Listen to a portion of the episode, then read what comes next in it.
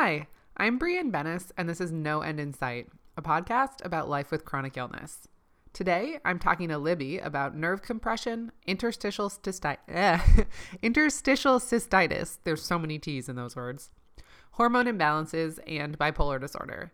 We also talk about diagnostic errors and the difference between drug addiction and drug dependence. Libby does her own advocacy work on Instagram, Twitter, and YouTube as the intuitive advocate, so you might have seen her before. This conversation turned out to be super relevant to my own health since I'm also trying to figure out what role my bulging discs and cervical stenosis might be playing in my overall health. And as you'll hear, Libby is facing some of those same questions. I want to add a quick content note to this episode and let you know that Libby talks about suicidal ideation as well as addiction and recovery in this episode, but they aren't the main theme or the main story. Before we start, here's my disclaimer. This podcast is not intended as a substitute for professional medical advice, diagnosis, or treatment. Make sure you talk to your practitioner about any questions or symptoms. Okay, well, why don't we start at the beginning? So, I like to ask people if they were healthy as a kid. Now, now I'm like, where is the beginning? Yeah. actually? Yeah. So, how was your health when you were little or when you were growing up? Um, it was never good. It was never. I never had good health Mhm. ever. really. My health was always. I always had stomach problems. I always had digestive issues. Um, I, I just always remember growing up as a child, and I always had stomach pain. Mhm. I always felt nauseous. I always felt really um, just. I never wanted to. It's not that I never wanted to eat. I just always felt sick after I ate, Mhm. And I always had really bad stomach pains, like Mhm. all the time. And my my mom. I remember my mom and my dad always thinking that I just didn't want to eat, Mhm. and that I wanted something else. Yeah. I was at the doctor. I was at Kaiser. We used to belong to Kaiser. I don't know if you have a Kaiser where you're at, but um, we have Kaiser Permanente here, and they're very. It's like a chain hospital. hmm Yeah. I used to live in California, so I did previously have Kaiser. Yeah. So I'm not fond of Kaiser. I wasn't either. And um, um, and as a child, I was at Kaiser a lot, Mhm. a lot. They used to have paper, um, you know, pa- uh, paper records. Yeah. My like this thick. It yeah. was Like, it was like four inches thick. yeah. And um, and so I was on antibiotics all the time. I remember drinking the pink, uh, which is amoxicillin, right, Mhm. or or penicillin, basically. And I remember drinking that stuff constantly, like water. Yeah. Tastes really good. and, uh, and I remember drinking that all the time. I didn't know what it was doing to my system until Sure. for the last few years when I started getting really involved in um, my health and in improving my health. hmm But as a child, I never, I never felt well. I had really bad allergies. I had very severe allergies. Um, I developed what's called um, asthma, like an asthmatic. Um, I had asthma induced from allergies. I don't know Okay. exactly called, but I, I had asthma because I had such severe allergies. And so I had, on three separate occasions, I had asthma attacks that almost killed me because of the allergies that I had that were so severe. I used to get allergy shots um, as a child. I don't think they do them that often anymore, Yeah. I don't know. but back in the 80s they did Mhm. a lot. And um, and I used to get allergy shots, four shots, um, two in each arm every week for Wow. years. Yeah, years. And did they help to your knowledge? Was it helpful or was it just a thing? I didn't feel like it did. I felt like it was just torture. Um, eventually, and, and that started around the age of I want to say like maybe seven or eight years old, something like that. And I eventually quit on my own. I was like, I'm not doing this anymore. Um, around the age of like 14 or 15, I was like, I'm done. I'm not doing this. Has been seven or eight years. I'm done doing this. Mhm. Um, and so that was basically what my health was like. I had a lot of issues with constipation, um, really, really, really bad. Um, I remember the doctor telling my mom that I needed to take Metamucil for the rest of my life. Yeah. This, she should be on this for the rest of her life. Yeah. Fiber, fiber, fiber. Yeah, yeah, forever. And um, and then really part of my story is that um, I um, I'm in I'm in recovery right now. I've been in in um, I'm very open, like I mentioned to you, and so I've been I'm in Alcoholics Anonymous. I got sober in uh, July 1st of 2009. Okay. So my story is that I graduated and decided to start doing a lot of heavy drinking and drugs when I was around the age of 16 and um, I mean, I drank earlier than that, but I started really doing it heavily when I was about 16, 17. And, um, and I stopped when I was um, 28, I believe I was. And um, yeah, I was 28 years old when I stopped. And so, in between all of those years, health wise, what happened for me is it completely destroyed my immune system mm-hmm. on top of this severe um, you know use of antibiotics right. because for years I was using tons of antibiotics for any ailment that I had. I would go into the doctor's office. My mom would take me to the doctor's, and it would be here's the pink stuff. Yeah, of here's course. Drink the pink stuff. Yeah. And um, eventually what ended up happening was at around um, i'm just thinking of like the main medical stuff that happened to me so i can get to the good stuff here yeah it's hard to remember when you have lived it all and obviously whatever's yeah. happening right now will feel like the biggest thing and you're like I mean, oh other stuff happened once i got diagnosed with um, with interstitial cystitis which is what i got diagnosed with um, last year mm-hmm. i created a log mm-hmm. started to create this this is my notepad. Yeah. The log. And um, and I went back into my history and yeah. started to figure stuff out and get my medical records and all sorts of stuff like that to try to unravel this like mystery of what this illness is because there's so little known about it. And so um, what I ended up doing, so what ended up happening for me was in um, 2008. Mm-hmm. So I married to my first husband and stuff. We ended up getting divorced later on, but um, I had a few bladder infections, um, nothing chronic or anything like that. Um, I've had ovarian cysts. I've had some of those, and those have ruptured. That's extremely painful. Um, but I really didn't have anything major. I had a hernia when I was seven, seven or eight years old. Okay. That was very bizarre. Yeah very bizarre thing to have happen.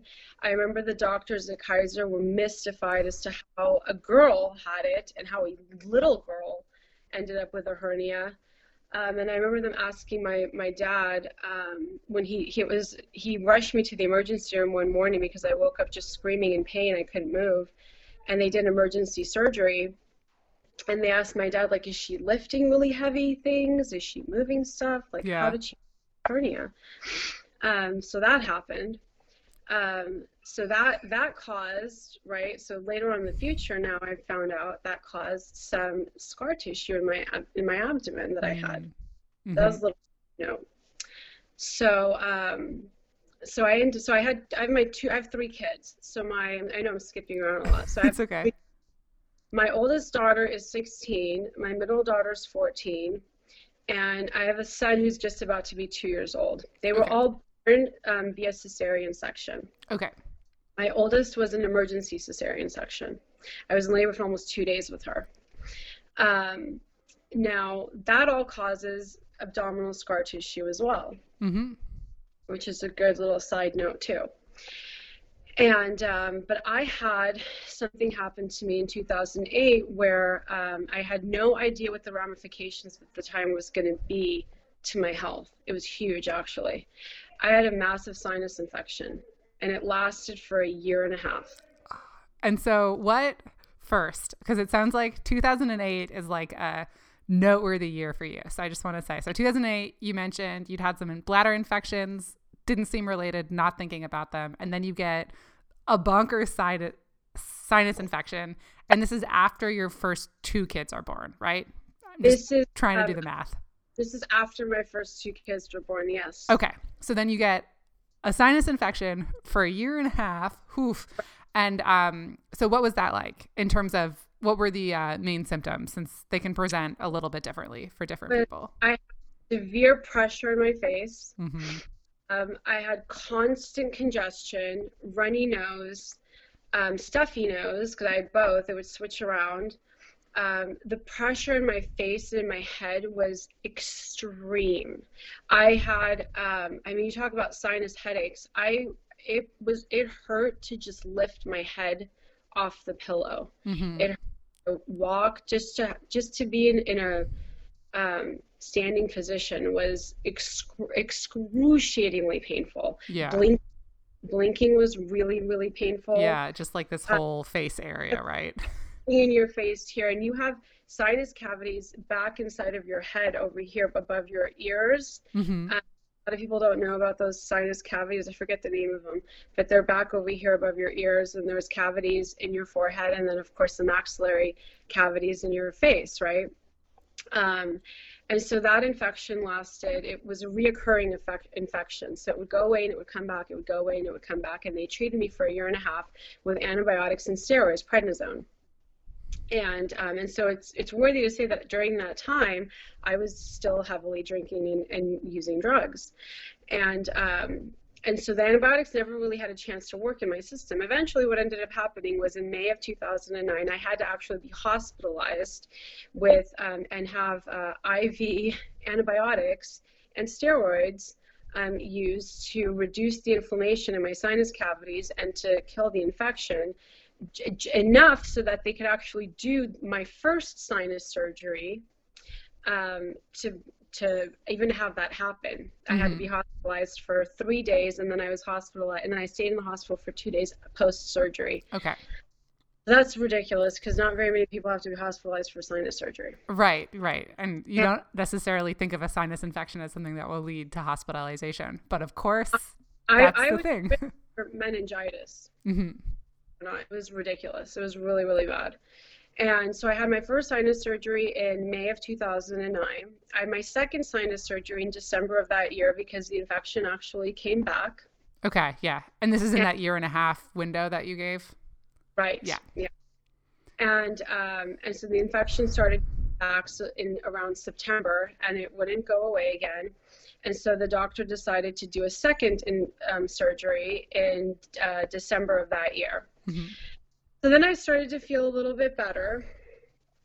Um, meanwhile, during that time, um, I got sober, hmm and um, and so life started to get a little bit better. I started to feel a little bit better. Um, you know, symptom-wise, I just started to feel a little bit healthier again. hmm Um, and then around um,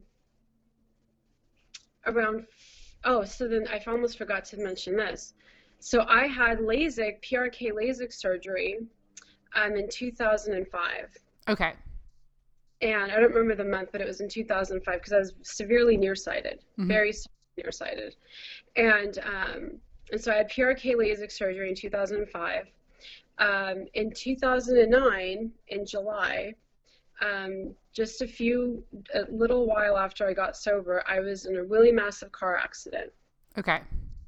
and um, and that car accident was it was really really massive um, and uh, and so I'm starting to wonder quite possibly if that car accident did damage to my spine that I never knew about because I never had imaging done so Okay. put that little side piece over to the side over here Gotcha. Like physical Okay. trauma to your body that right. didn't appear to need like um invasive care at that time. nobody ever uh, suggested imaging to be done to my spine or anything from that car accident. I was hit head on by an SUV and I was in a Ford Focus. Hmm deployed and the chemicals in the airbag actually damaged my corneas in my eyes. Ugh. and i had an eye patch on my left eye for um, like six weeks. I was like a pirate. Yeah.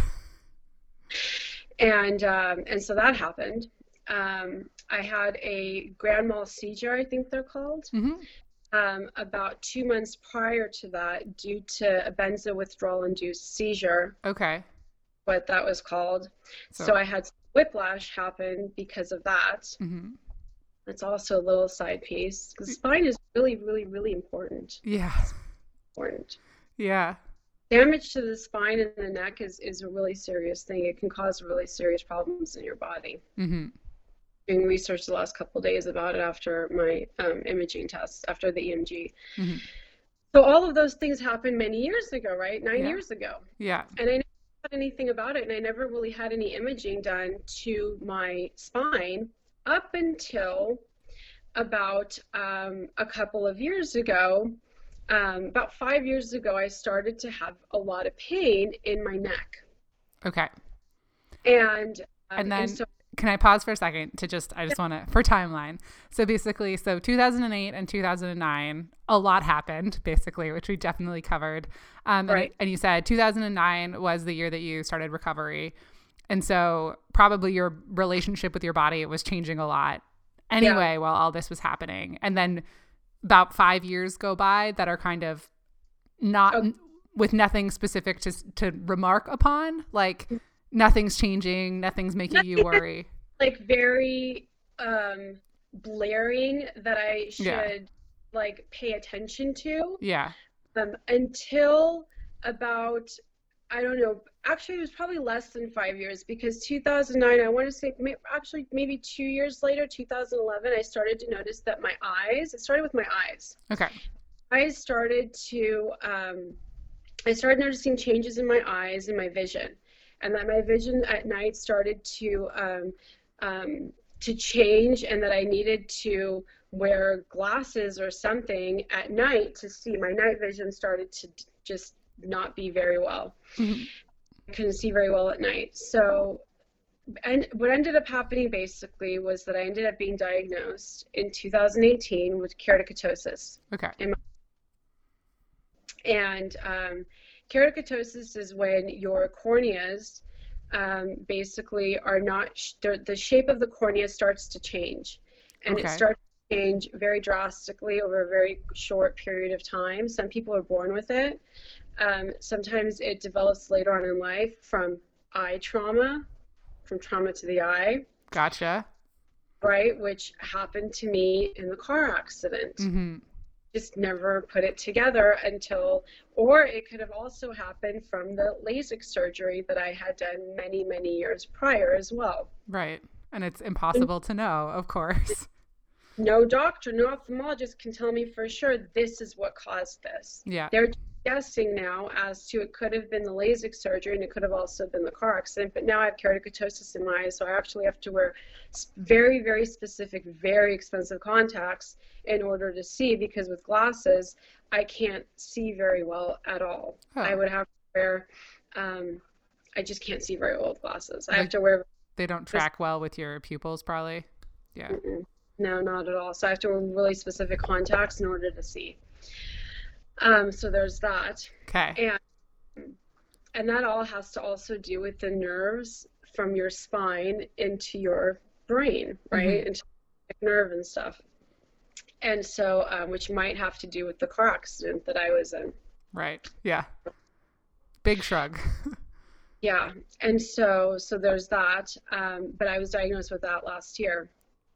Um, and then um, I got diagnosed with um, with interstitial cystitis on October 31st of last year of 2018. okay. So the bizarre thing with that is that um, so I'm going to give you time frames. Okay. That's good. Yeah. Tell me how we got there. Okay. So one of the first things that happened was that in so my son was born on May 22nd of 2017. Okay. Okay.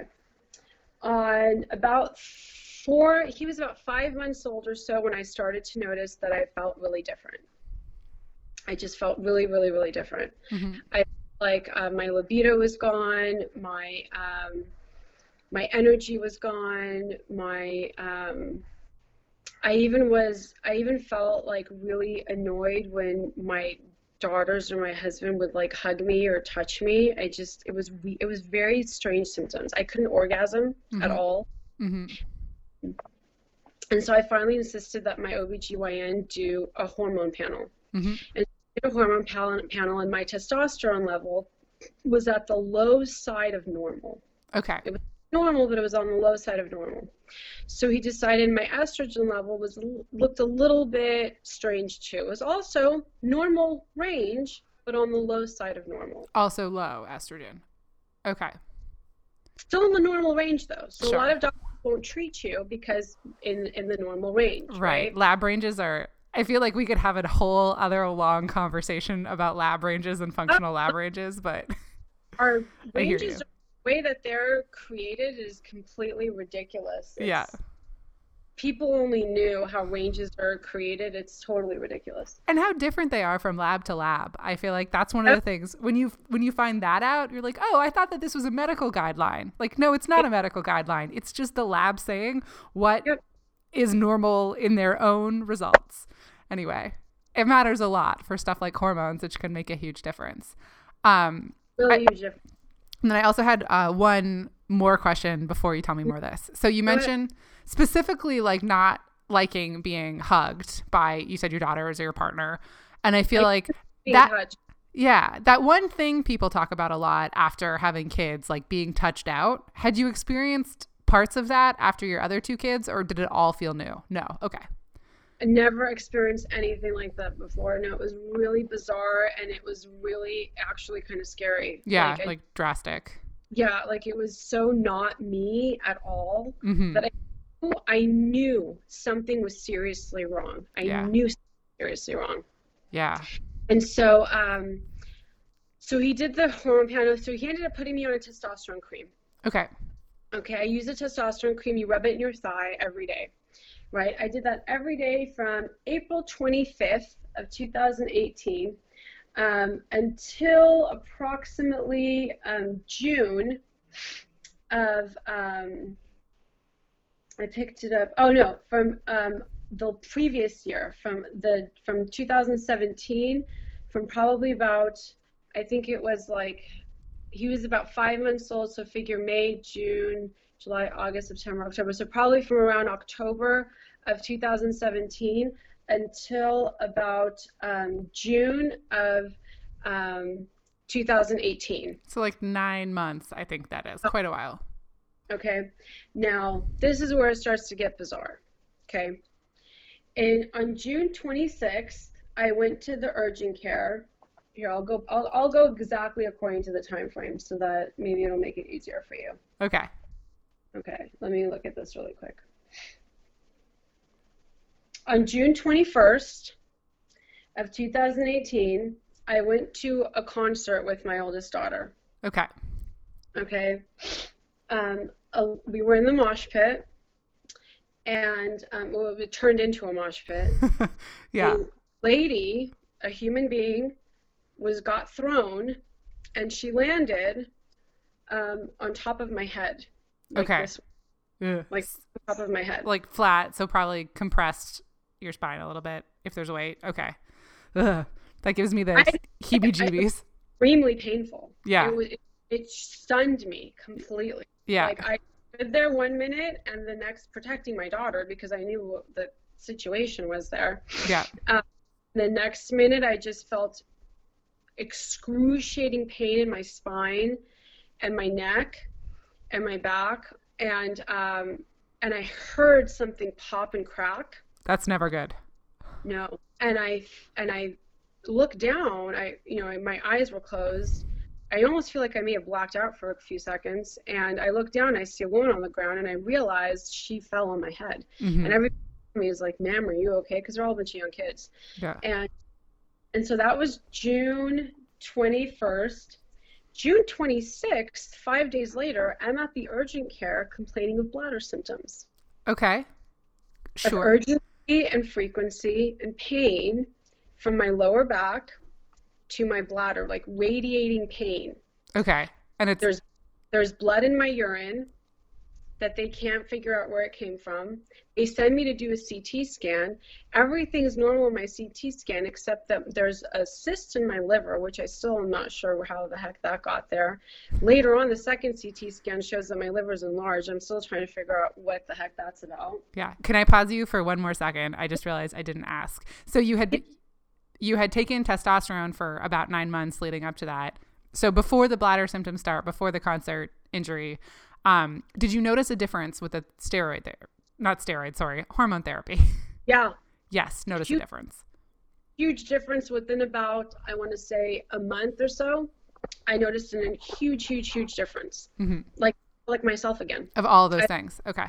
All the symptoms went away. I felt totally normal. Okay. Oh, there was another very big thing that I totally forgot to mention to you. I got diagnosed with idiopathic hypersomnia in August of last year as well. Okay. So you familiar with that diagnosis? I would say, okay, I don't think I've heard those words together, but I know what they both mean. So it sounds like you need to sleep a lot and they don't know why. basically. yeah. For me, um, I also have bipolar 2 disorder, which I also got diagnosed. Everything happened for me within the last four years. Okay. Um, so got you're, diagnosed with bipolar 2 disorder, and idiopathic hypersomnia, and interstitial cystitis all within the last four years. yeah, which is like, gosh, I mean, everything is frustrating. Some of them, it sounds like, had just like they had just onset at that time. So especially say with your eyes, it's not like you were living with this condition for a long time undiagnosed. It had kind of happened. For something like um, getting a bipolar di- diagnosis, did it when you were you seeking um, mental health care specifically, or did that kind of come about? I had a complete nervous breakdown on um, and mental breakdown. Just I completely it was really bad. Um, the day before my middle daughter's birthday, in um, it was July sixth of um, 2014. 2014. Okay. So, um, and this was around the five year mark that we had kind of got to, and then I think I distracted us from. Yeah, Yeah. four year mark. Yeah. So, in that middle space. day I went to the I went to my therapist and I talked to my therapist. He referred me to a psychiatrist who was able to talk to me and see me the very next day actually. Mhm. For an hour and a half she actually saw me. I was in really bad shape and she um, took a full history of my past and my childhood and everything. And she diagnosed me for actually the second time with um, it was my second time being diagnosed with bipolar 2 disorder. Okay. Um, I was diagnosed earlier that year, but with by a psychiatrist who talked to me for like 20 minutes, and I just felt like, what do you, what can you possibly know in 20 minutes about me? Right. today?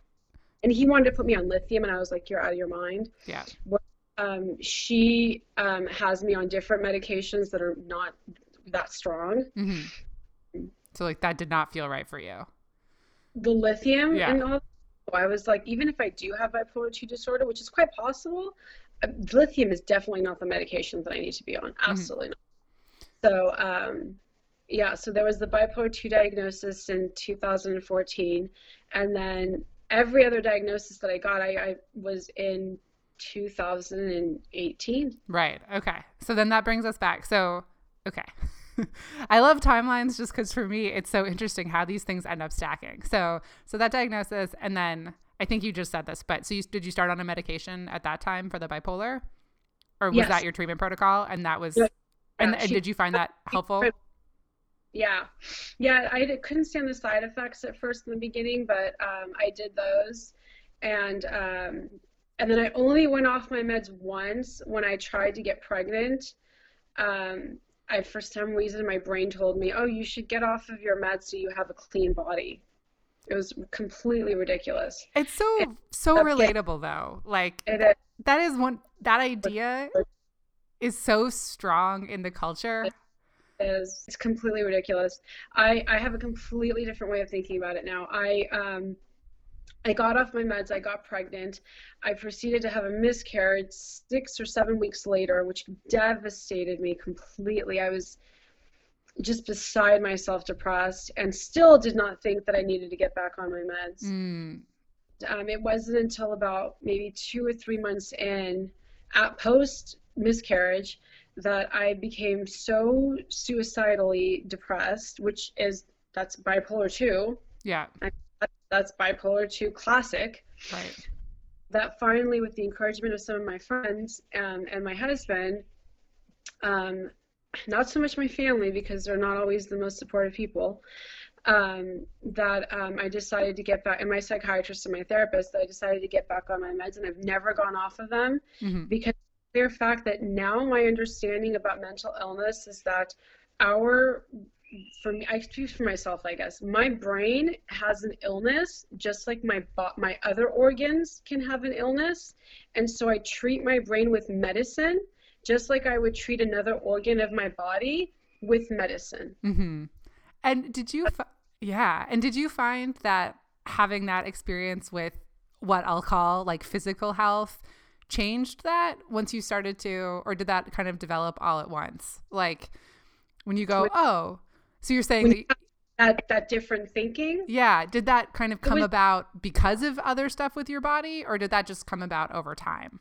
Does that make I sense? Came about because of the experience that I had being off of my medications. Yeah. My meds for two or three months and mm-hmm. experiencing the symptoms, the depressed, the suicidal depressive symptoms that I experienced, and knowing at the same time that there was a tiny little piece of my brain, um, not even my brain, my mind, that was think that had thoughts that were like, this isn't really you and what you actually want to do. You don't actually want to go run across the freeway. Mm-hmm. You really want to go stand in front of a train. Mm-hmm. You don't really want to go, you know what I mean? Like, yeah. you don't want to go do these things. Um, this is your illness. Right. This is the part of your brain that doesn't have the correct chemicals. Yeah. To, um, how can I say it? This is the part of your brain that doesn't have the correct chemicals in order to allow your mind, the mind part of your brain, if that makes sense, to function properly so that you don't have these thoughts. Yeah.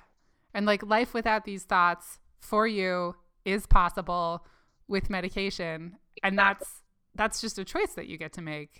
Yeah. Yeah. Yeah.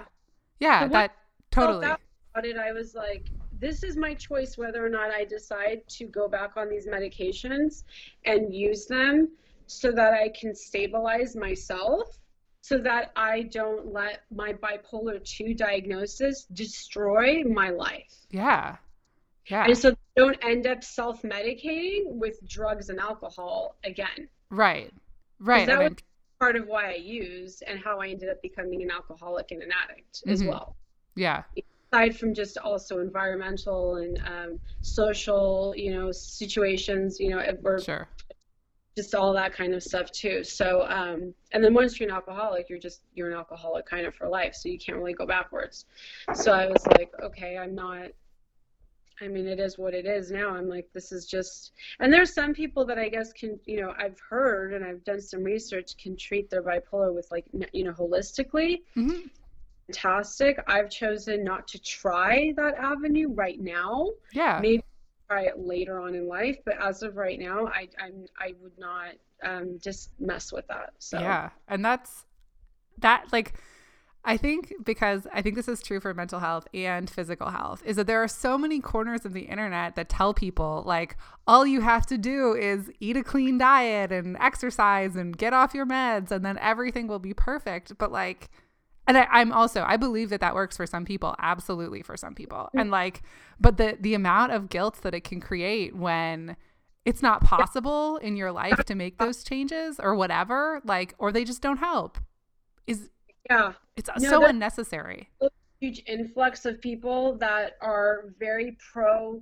Um, health and clean eating and exercise and all of that you know to in order to have like good health which is fantastic. That's true. Mm-hmm. however we have been given medications i believe certain medications right in order to further i don't know how, how do i word this? In order to further aid us in order to achieve optimal health.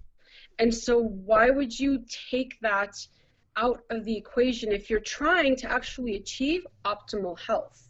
Yeah. Why would you add that to the equation of a balanced diet, an exercise regimen, um, meditation, um, prayer, maybe even, mm-hmm. you know, social aspect of it when it comes to having healthy friendships, you know, non-toxic relationships. Totally. I mean, huge dynamic that actually is involved in having a healthy body yeah. and a healthy lifestyle. And so you you really have to take every single piece into the equation and not just focus. People focus, I think, a lot on just one aspect instead of the whole everything. There's the whole picture that has to be looked at, and a lot of people just focus on one part of it Mhm. instead of the picture. Yeah. There's a whole picture. So a lot of people that have chronic pain and that are, you know, dealing with that are focusing a lot on just one one aspect, which is their, you know, their immediate physical health without the other aspects, which given is very difficult to focus on the social aspect of your health because you have a chronic illness. And so how do you focus on the social aspect of your health? Yeah. Well, you can. It just takes some some practice. yeah, it's hard. And very, very, very important to focus on the social aspect of your health because it has a lot to do with your well-being. I mean, it's I force myself sometimes to get out of the house and go hang out with friends or something. It's really important to your well-being. So, Mm-hmm. Yeah. Definitely. um, okay so i do want to go back to the timeline although i i think that was really important so Yeah. so back in the timeline you were talking about so that now there's blood in your urine after right. so Um, I I had blood in my urine the this first concert there, and that was five days later after the concert, right? So I had blood in my urine, I had the pain, I had frequency, I had urgency, I had all this stuff. They didn't know what was wrong with me. They had no idea if I was having a bladder infection, if I had a kidney infection, if I had an ovarian cyst rupture, like what was. They had no clue. Mhm. They basically ended up sending me home with antibiotics. with um, they wanted to give me prednisone and i was like absolutely not why would i take a prednisone pack like for what reason do you have um, no and um, and then they ordered a ct scan right which i went and did. Um, eventually what ended up happening in june was it lasted about i want to say like two weeks or something and it disappeared. Just disappeared completely. Just all of the bladder symptoms. Disappeared. Sure. And then it all came back at the end of september. Okay. September 17th to be exact. The- and on September 20th, I went into the urgent care again with all of the same problems, okay all the same symptoms. And they did the same thing. They sent me in to do um, a CT. Actually, no, on September 20th, they referred me to the emergency room. And I went to the emergency room from the urgent care and had all the tests done at the urgent care.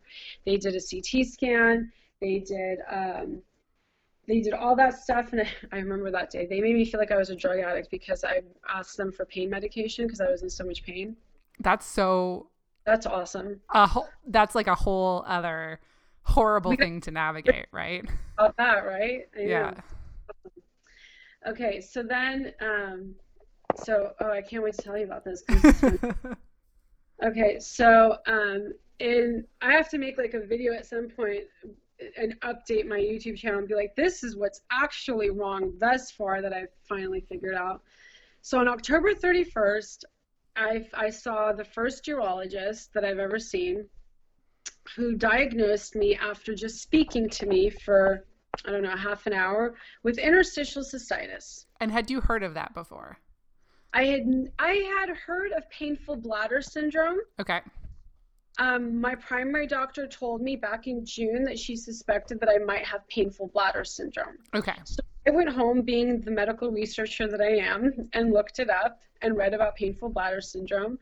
Um, and I saw the words interstitial cystitis, but I never read specifically about interstitial cystitis. I read about painful bladder syndrome okay With a little bit and not even too much because I just was like, I don't have this. This is ridiculous. Like, there's no way. This is like an incurable um, disease of the bladder and just it's too kind of ridiculous. There's no way that I have this thing. yeah Um, I probably have like because I had I had been told for a few years after having my children, I had heard the words um, like overactive bladder hmm the word at the doctor's office. I had heard the words um, incontinence a couple of times.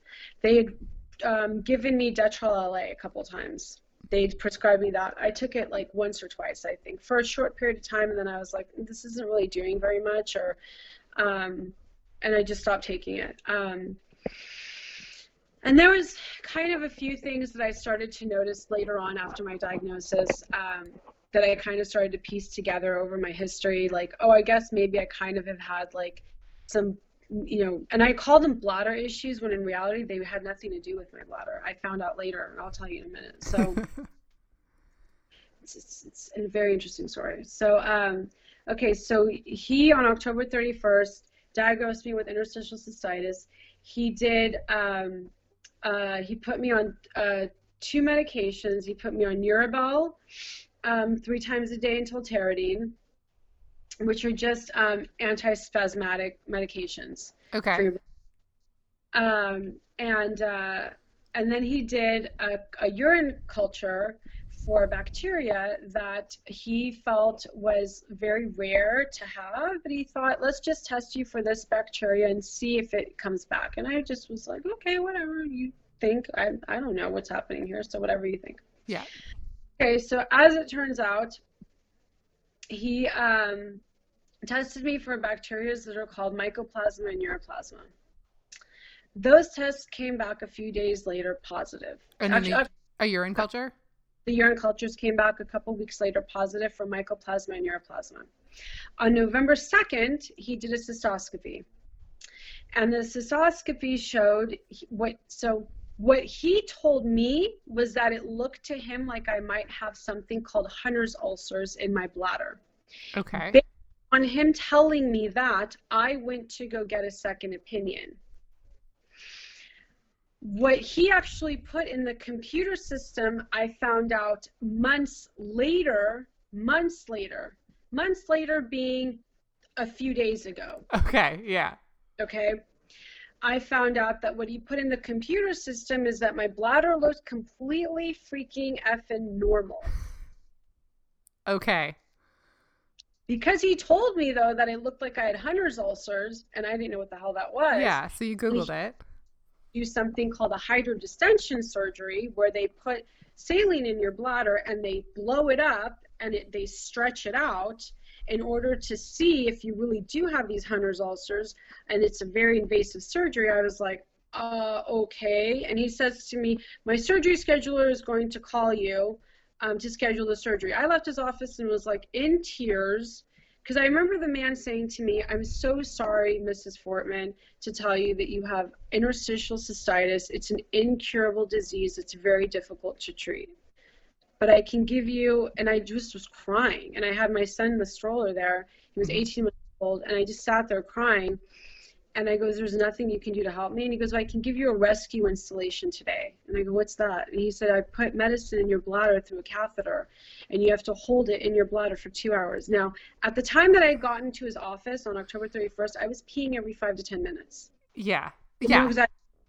So that's every- the frequency urgency thing. I'm like, How am I going to hold medicine in my bladder for two hours when I'm peeing every five to 10 minutes? I had to keep leaving his office to go use the restroom. It was ridiculous. Yeah.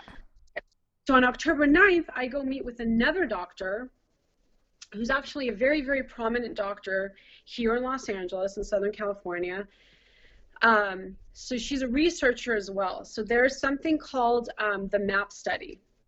The MAPP study for interstitial cystitis is the first um, study that is um, actually talking to the patients um, and sending them, you know, surveys and things like that to do. And it's the first study of its kind in the United States that's studying pelvic pain and um, interstitial cystitis, painful bladder syndrome. It's a really in-depth, multidisciplinary study. Okay. She's one of the researchers on that study, my second urologist. Okay. Okay. And this is like immediately after, basically almost a week after. Um, basically a week later. Okay. go in to see her and she does a cystoscopy. She tells me my bladder looks completely normal. She proceeds to tell me that I need to continue to do the installations, the bladder installations. And she puts me on a series of six once a week. I proceed to do those because I don't know any better. And what And does I that entail again?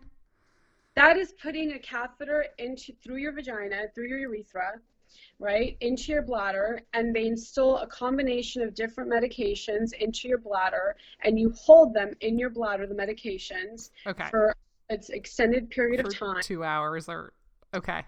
Some doctors will tell you 15 minutes, some tell you two hours. That's now, different. this is the this is the part that is really interesting is that the AUA guidelines, the AUA is the American Urological Association, according to the AUA guidelines, they state 15 minutes in their guidelines. Doctors will usually tell you two hours, three hours, an hour, half an hour. Yeah. So all over the place. And of course, when frequent urination and urgency is one of your problems, like that How would do you- be extremely uncomfortable, even if you can do it. Yeah. All right. Painful. Very, very, extremely painful. Extremely painful. Okay. So um, I have a series of tests done. I had a pelvic MRI, my first pelvic MRI done on December 8th. Um, I don't know that you want me to go through every single timeline, but because I have a lot of dates, I have like a lot of dates. Uh, I saw an allergist on December 3rd who did an allergy panel to check all my immune globins. Um, on December 10th, I saw a rheumatologist who ran more blood work. Um, on December 13th, I did some stuff for the MAPP study. Um, I kept having mycoplasma and neuroplasma was repeatedly coming back, and I was repeatedly being treated for it with antibiotics. And did you still have uh, blood in your urine at this point, or was it mostly the? Yeah, sometimes. But the the urgency frequency pain thing was the main. Now, as I was doing the bladder installations, every week that went by, I was getting worse. My Okay. pain was getting worse. I basically got to a point where I wasn't able to walk, I wasn't able to sit, I wasn't able to stand. I was basically stuck on my bed, laying on a heating pad or an ice pack for the majority of my waking hours. Okay. Um, I couldn't really lay on my side, on my back. I just had to lay on my stomach, which is really bad for your lower back. Okay. Yeah, it's like a weird. You can get into a weird spinal posture there. Right, right. Um, I um, eventually got sent to pain management um, because my, my urologist, the second urologist, couldn't continue to prescribe me opiates because of all the fantastic opioids, you know, ridiculous Yeah. going on. Another rat's nest of complicated political junk. Right. Um, on December 19th, this is wonderful. On December 19th, I had three MRIs done all at the same time. Okay. Of different areas of the spine, kind of. Yes, I had one of my neck, Mhm. I had one of my lower back, my lumbar spine, and I had one. It's I think it's called a saddle MRI of your pelvis. Okay. Now I went to see a third urologist and a fourth urologist and a fifth urologist as well. Were these all in your network? Also, all were you able to get referrals within Kaiser? No, th- no, this isn't with Kaiser. This is with Oh. UCLA. Okay, right. Kaiser was your childhood provider. Yeah, no, yeah. This is these all these urologists are with UCLA and with Cedar Sinai. Okay, and so they're all covered by your primary insurance, or as uh, covered as they can be. The third urologist that I went to go see was with um, uh, USC, and she was actually I, I've been dying to say this to somebody. She I wish I could tell you her name. I feel like I probably shouldn't say her name.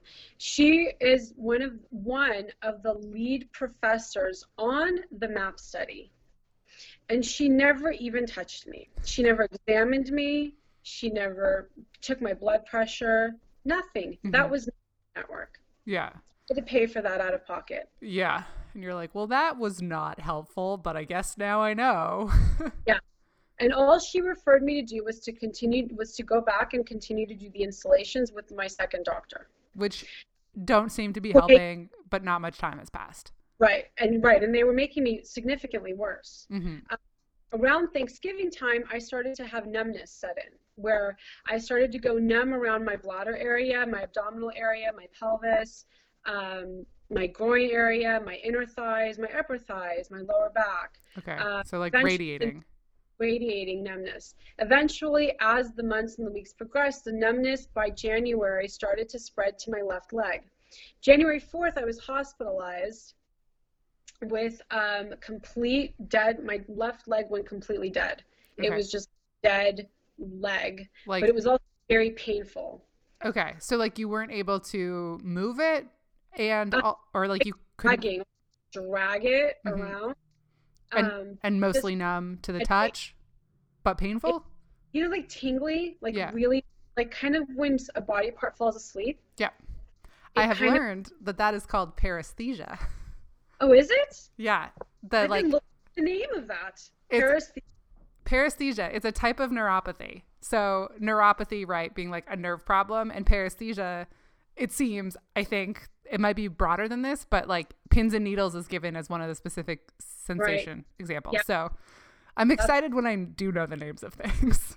Yeah, I know, me too. Well, I learned where that came from on um, what I, I finally figured out what caused all of that on um, Thursday. Yeah. Fun- So so then are there any Okay, so you had lots of spe- other specialists that weren't super helpful. Was there any other like big news or things that you tried up until last week? Yeah, the fourth urologist that I went to actually did some work, and he actually figured out that I had a hormone imbalance again. And he put me on hormone replacement therapy for testosterone and estrogen. My testosterone level was so low that it was almost um, undetectable. My my DHT level, my testosterone level was extremely low. There's several different sex hormones, right? Um, the endocrine system is like has I think seven glands, Mhm. and don't quote me, it's either seven or nine. But a lot. Um, huh? But a lot. A lot, yeah. Yeah. And Um, for all of the hormones that are secreted into the body. But the sex hormones, right? There's testosterone, there's DHT, there's estrogen, progesterone, there's, you know, quite a few of those. And there's just Plus- as an aside, like there's different forms too, right? Like estrogen has at least three forms. Like Yeah. there's Yes, so right. much right. more complicated junk in there. Yes, and doctors generally will only do a screening test when they test your hormones. They don't do a full hormone panel and check for all of the hormones. He did a full hormone panel and checked all my hormones. My DHT level was non existent. hmm my, which is a type of, of testosterone level. So he put me on, which can increase and cause pelvic pain. That in and of itself can cause can be a cause of pelvic pain, Okay. which few urologists know about or will even draw blood to find and treat right.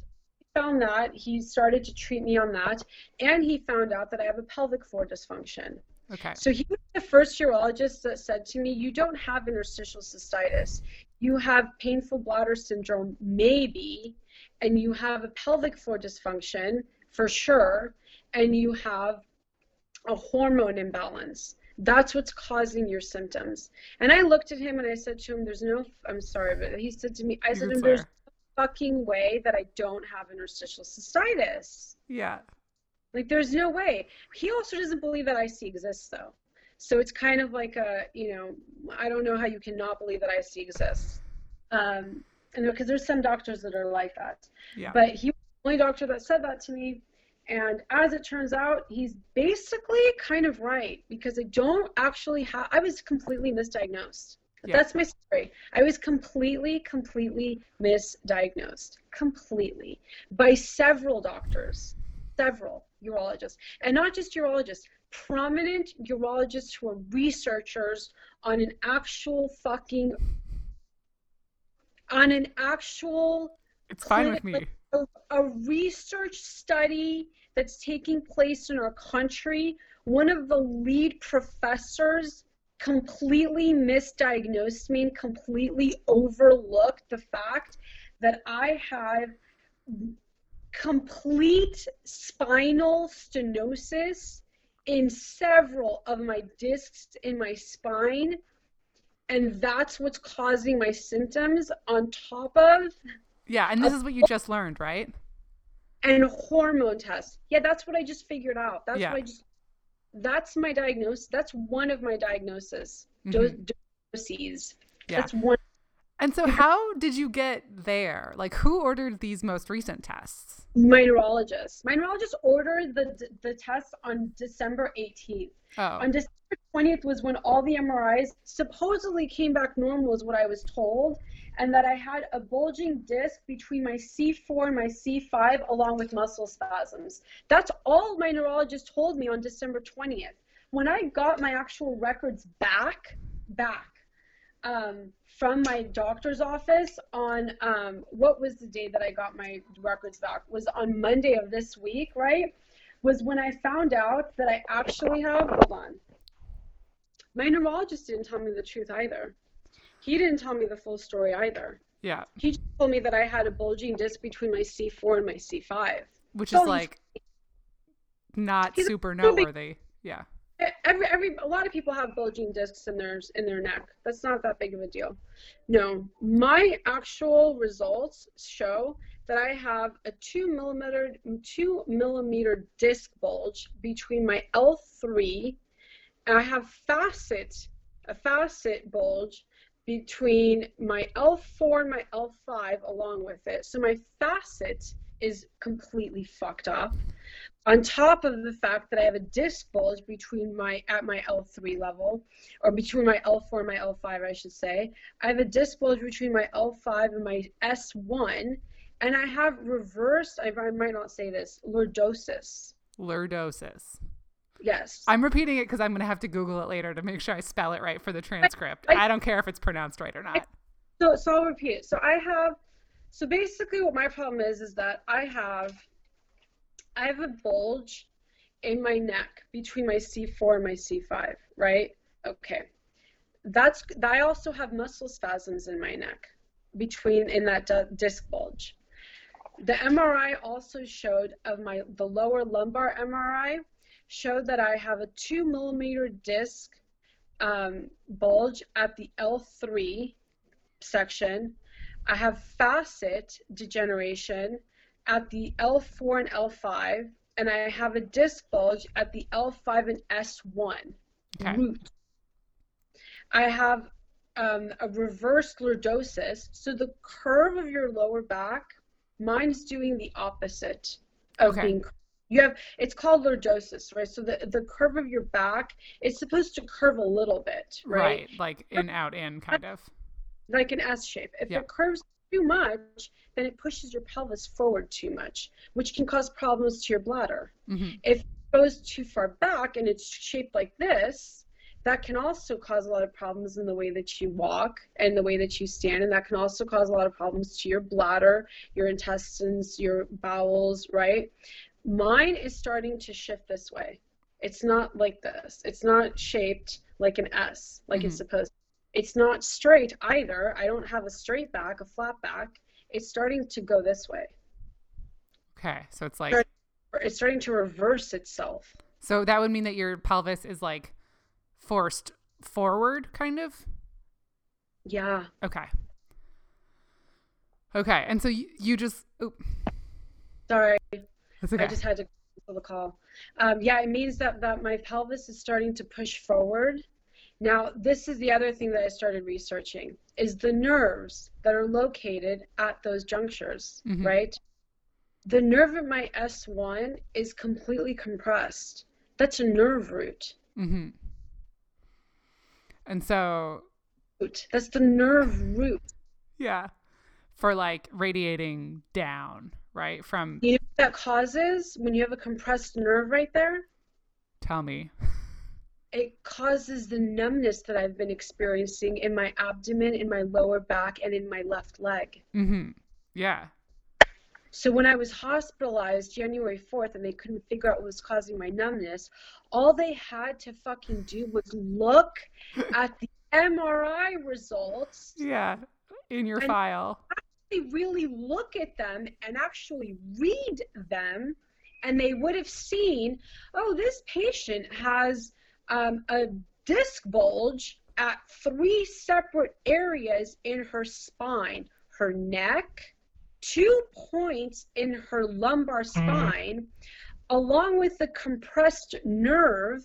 Because when he did the EMG test, what it showed is that I have a compressed nerve. Okay. And so that's totally docu like that can be documented by itself. Yes, that was Okay. documented in the EMG test. The Yeah. EMG showed that I have a compressed nerve. Mhm. I have a mild acute L5 radiculopathy, Okay. compressed nerve on the left. Yeah. That's what the EMG showed. Yeah. And so this is brand new information, obviously. Information that I just received on Thursday. And when I looked all of this up and Googled everything and started researching everything, I was so pissed off Yeah. because I sat here and thought to myself, not only did these fuckers completely misdiagnose me, but they a a the second urologist completely put me through hell because she put me through bladder installations for no reason. She would a she was treating a healthy bladder. For what reason? Mm-hmm.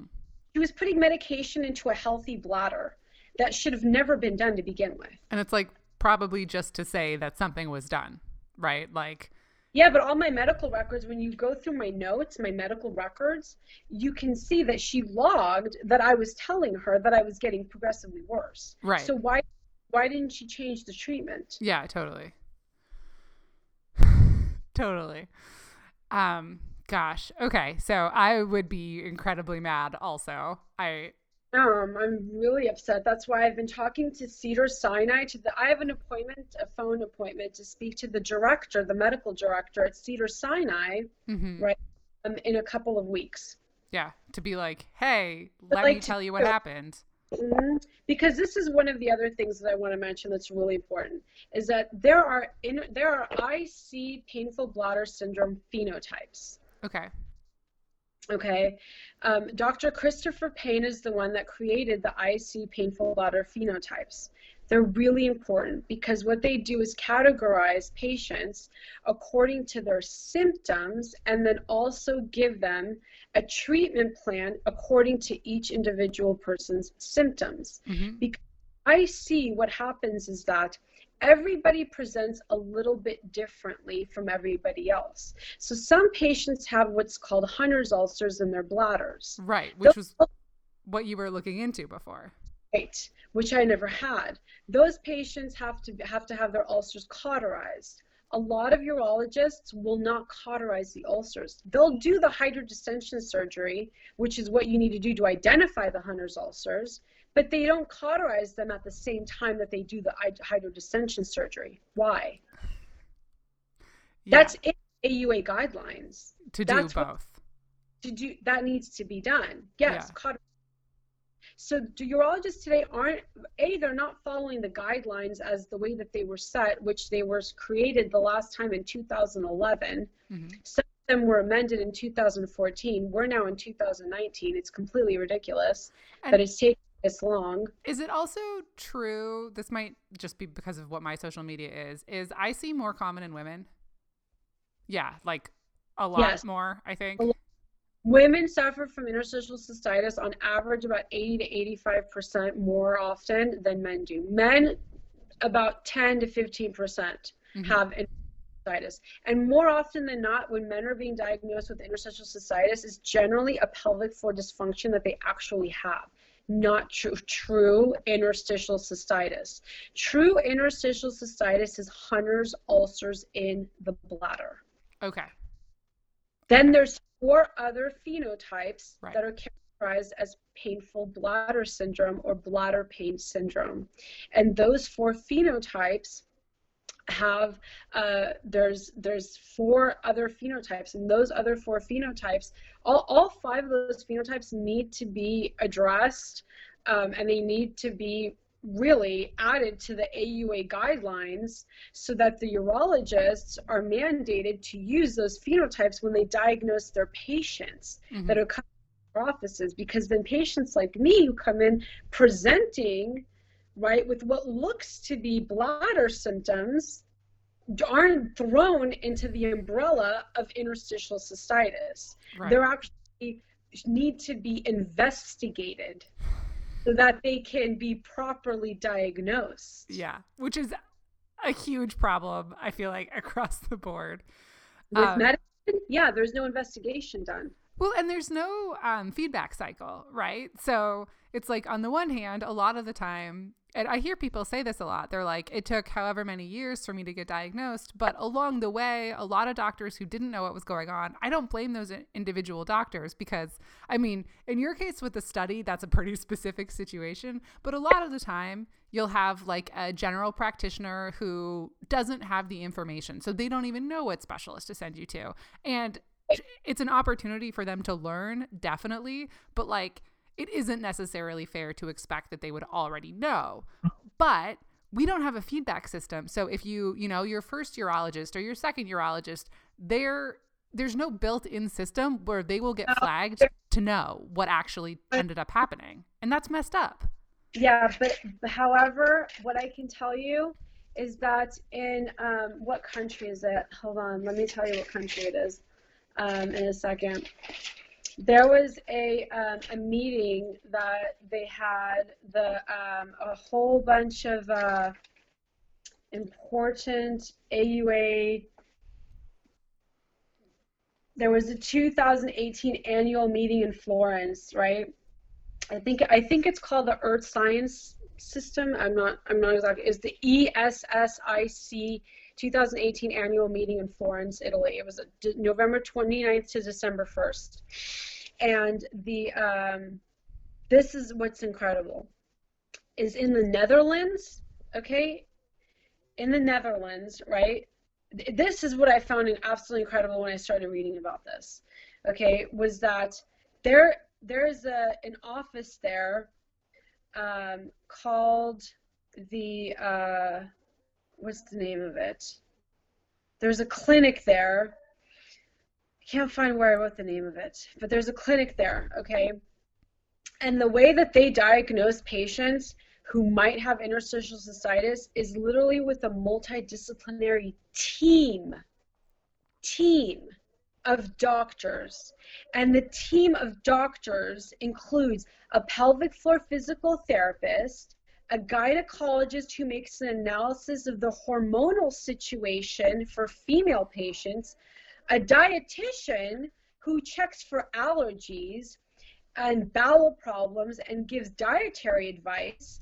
The nurse can also perform a PTNS, do an instillation, teach the patient to do an instillation at home, and all of this is monitored really closely, and the clinic even can refer you to a sexologist, a psychologist, a neurologist, a pain center, a rheumatologist, and an immunologist.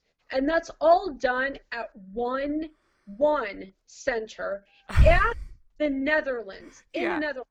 It's like the dream. If that can be done in the fucking Netherlands, why can't we do that in America? Yeah. Why? Yeah.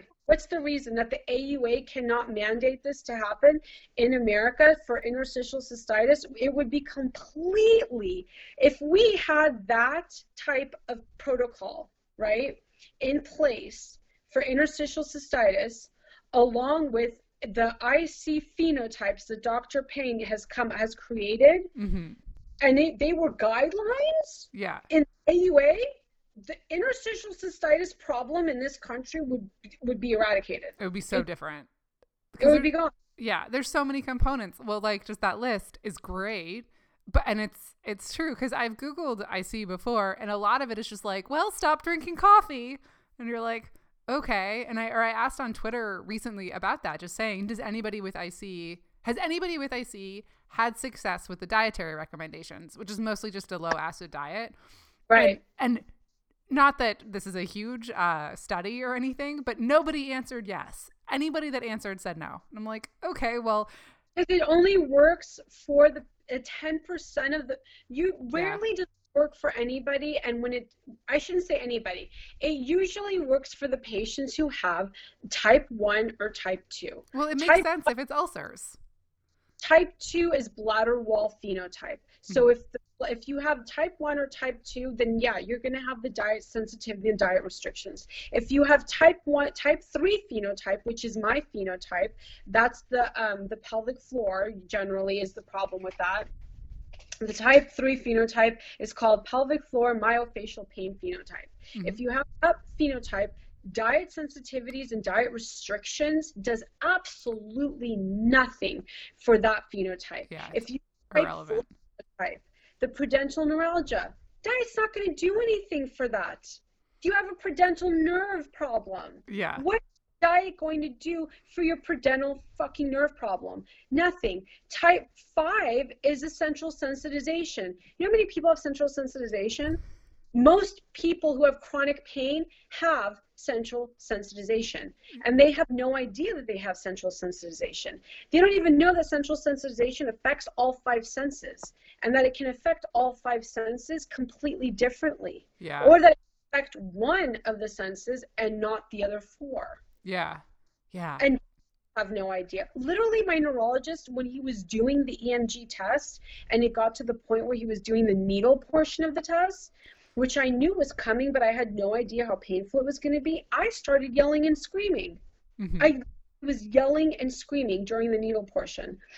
And um, at one point, he turned, he's a neurologist. He, he treats me for hypersomnia. He turns to me and says to me, Libby, you need to keep it down. Keep it down? Why? What? You're like stabbing me.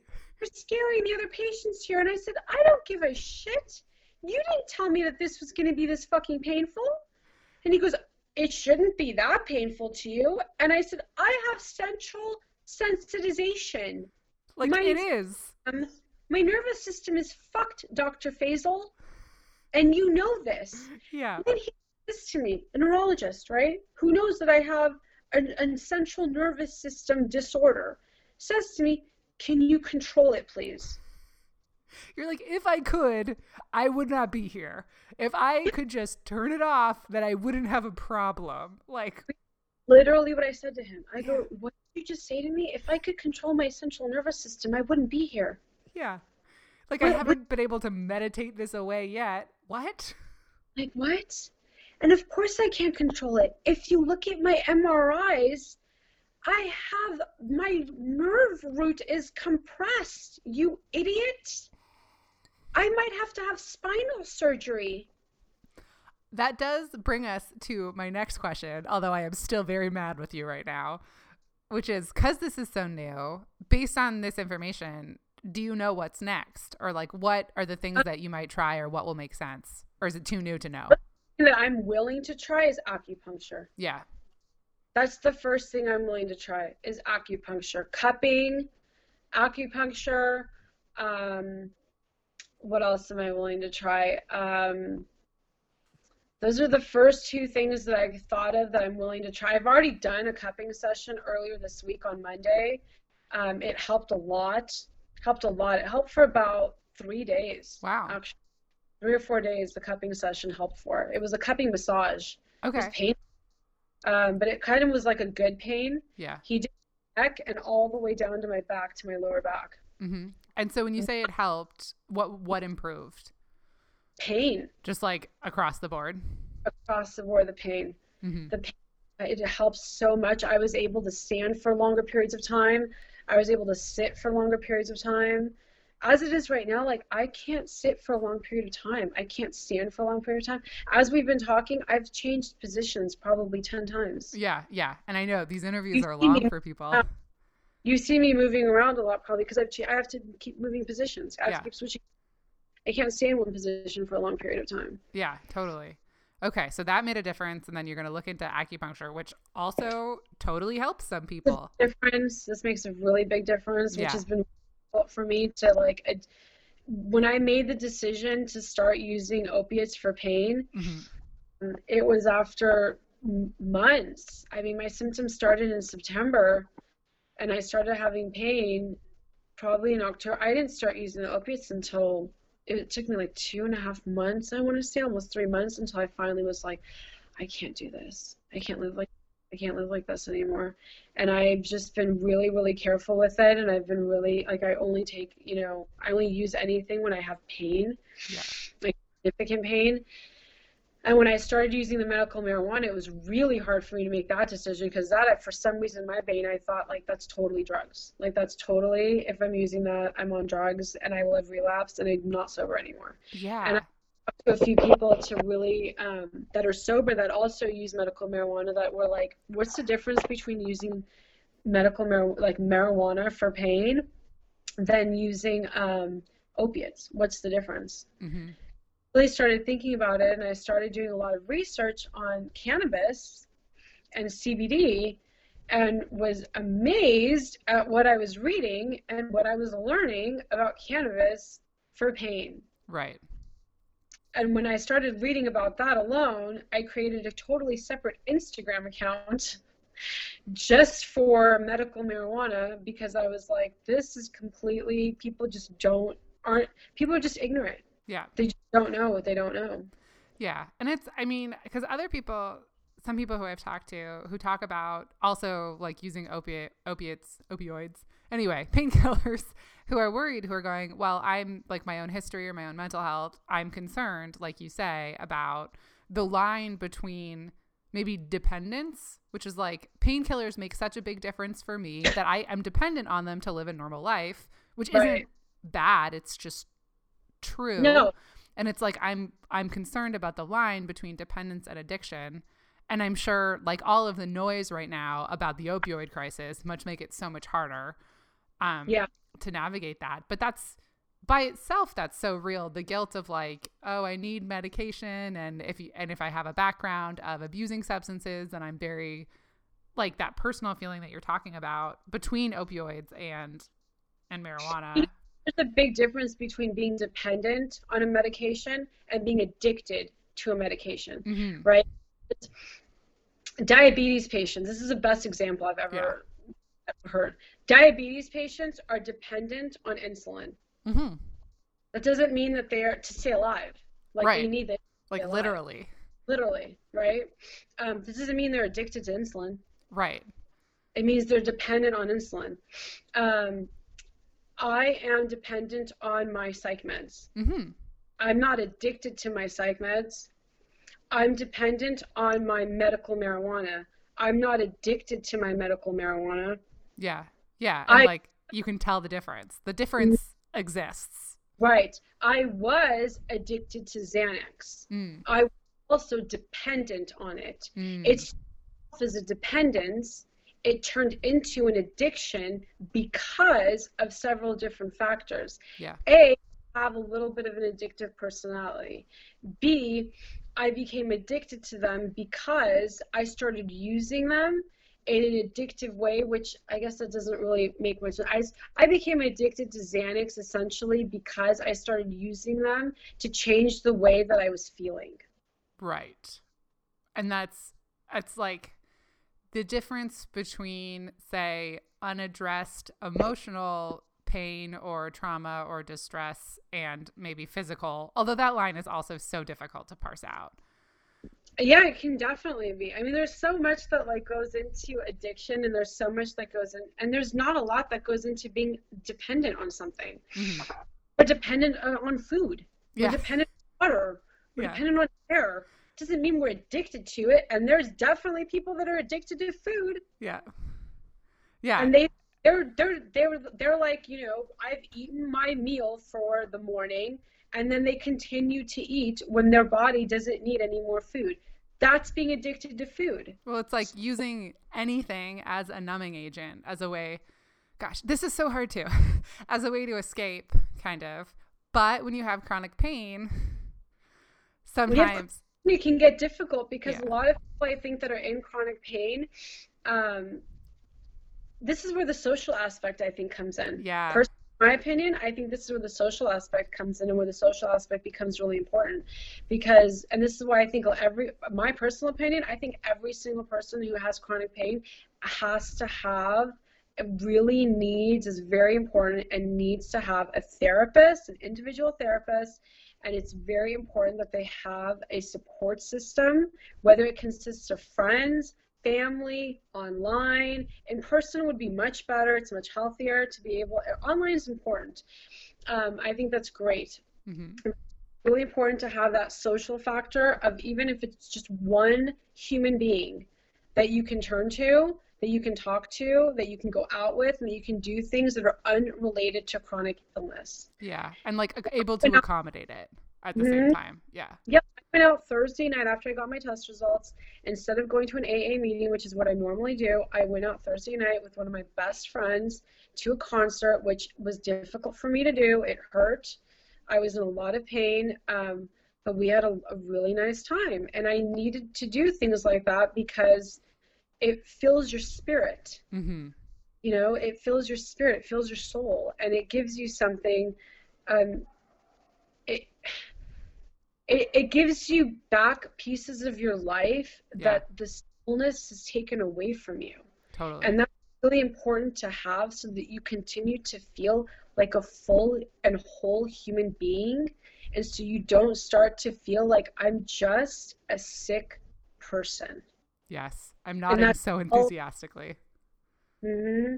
I think a lot of people get really lost in just being sick, and then they never can set, they never have an idea or a hope of what it might be like to feel healthy again, and so then they stop even chasing or looking or investigating into how to get healthy. Mm-hmm. Stop even looking for avenues of how to get healthy, and they just stay in the sickness. Yeah. And it's such a hard line. I think about this all the time. I still feel like I don't have good words for it, but it's such a hard line of like you can become so focused on trying to like get better in quotes, which maybe right. isn't possible. It might not be possible to become the exact same level of health as you were before. And so chasing that if, if you're so focused on that that you lose track of the rest of your life, then I think that that can be really damaging. And then at right. the same time, like I think that acceptance is really important of where your body's at. Um, but acceptance can also like very quickly turn into giving up, which is kind of what you're describing. Of like giving yeah. up on the world around you and make and making an impact or whatever it is that drives you. I think there just needs to be a balance. Like when I, I, I can just use myself as an example. When I found out that I was, when I got diagnosed with interstitial cystitis, that day, October 31st of 2018, I really felt like there's no way that I have this. There's just no way. I am not going to accept that I have this diagnosis until I have exhausted every single avenue to disprove that this is what I have. Mm-hmm. In the meantime, though, I'll kind of accept that I have this and I'll adjust my life to the symptoms yeah. that I'm experiencing but I'm not going to accept the diagnosis itself because I don't believe that that's what I have in my gut. Mm-hmm. Like inside of my, you know, inside me, it's not what I feel like I have. Yeah. So I'm sit here and just lay down and be like, oh, this is what I have, and this is just my life. It's and so, over now. Over now, and let me just be another person who sits here and says, "Well, I don't know. I'm I'm going along with the IC diet, and my symptoms aren't changing, and I'm just going to continue to complain about just that." for the next 10 years. Right. What a lot of people do, and I don't understand it. Yeah, it does not work for you. No, it just doesn't work for me. So I just didn't do that. I was like, nope, sorry, I'm on a mission to find my root cause. And yeah. you guys can watch me do it if you want on my YouTube channel, and maybe you'll learn something about, you know, as I'm learning stuff. Yeah. You can continue to just be where you're at. It all takes time. I'm like, that's totally fine, but I've managed to, because I've been very, very persistent, because I'm very stubborn um, and really determined to figure out that I have, you know, to find out that I have a pelvic floor dysfunction. I have these bulging discs. I have this compressed root nerve. Yeah. Yeah. And the hormone stuff. And, like the hormone. The perfect like, storm far, there's those things, and those are the actual root causes. Yeah. actually, those are the diagnoses, not interstitial cystitis. Yeah. And that's painful. That's closer to painful bladder syndrome. And there's so many people that have gotten misdiagnosed. So many people. I get so many phone calls from women that ask me for help now because I talk so much about the phenotypes and because I created a petition to um, to for signatures to have the phenotypes um, added to the guidelines, to the AUA guidelines when they come out with the new guidelines. They're supposed to come out with them later on this year, and I really, really want to see the IC, um, Dr. Payne's IC PBS um, phenotypes added to the AUA guidelines. I don't mm-hmm. see any way that I see that interstitial cystitis is going to um, be changed the yeah. way that it's diagnosed in this country at all. Yeah. Yeah, and that's super important. Um, okay, so it's about time to wrap up. Is there anything that we haven't covered yet that is like on your brain or in your notes? And it's okay if no, because we've talked about a lot. No, I don't really feel, I feel like I told you pretty much everything that I could think of that I wanted to tell you about, anyways. That's great what that all comes down to.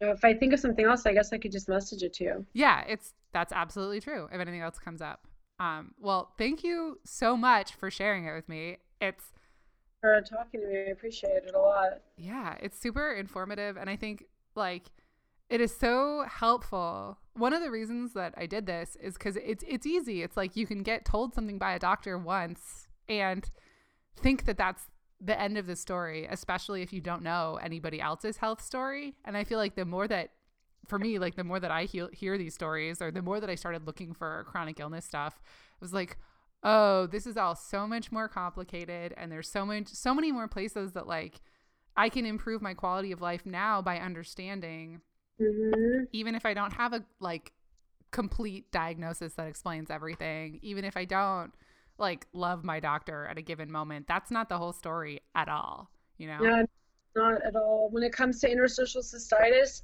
there's so much more that is that you have to look at. You have to look at your hormones. You have to look at your spine. You have to look at your um, your your pelvic floor. You need to look at your nerve system, your central nervous system um, you have to look at those things. And if you don't, you are just going to be missing little pieces of the puzzle. Mm-hmm. Mm-hmm. Just going to be missing pieces of the puzzle. And you're going to sit there and you're going to be in a lot of pain until you start to look at all those different pieces. Thank you for listening to episode 37 of No End in Sight. You can find Libby on Instagram and Facebook at the.intuitive.advocate, and you can find me on both Instagram and Twitter at BennessB. You can find this show on Instagram at no.n.in.site.pod. I'm still slow on posts because I'm still behind on transcripts, but that will pick up again as soon as those picks up again, pick up again, which should be soon. I am working just slowly. Next week, I'll be talking to a woman who's been diagnosed with fibro, ME, and chronic migraine. So make sure you subscribe in your podcast app to find out when that story comes out. As usual, don't forget that I have a small Facebook group called Chronic Hustlers for people living with chronic conditions who are self employed. It's quiet but growing, and you'll even find a few podcast guests in the group. And finally, this podcast is supported by my cross stitch company, Digital Artisanal. When I'm up for it, I make simple modern patterns that you'll actually want to hang in your home. I love to cross stitch as a way to feel productive during flares when I'm stranded in front of the television. One of these days, I'm going to get some new spring and summer patterns out, but there's some great green ones and uh, orange ones right now, so I'd love it if you checked us out at digitalartisanal.com. Thanks for listening.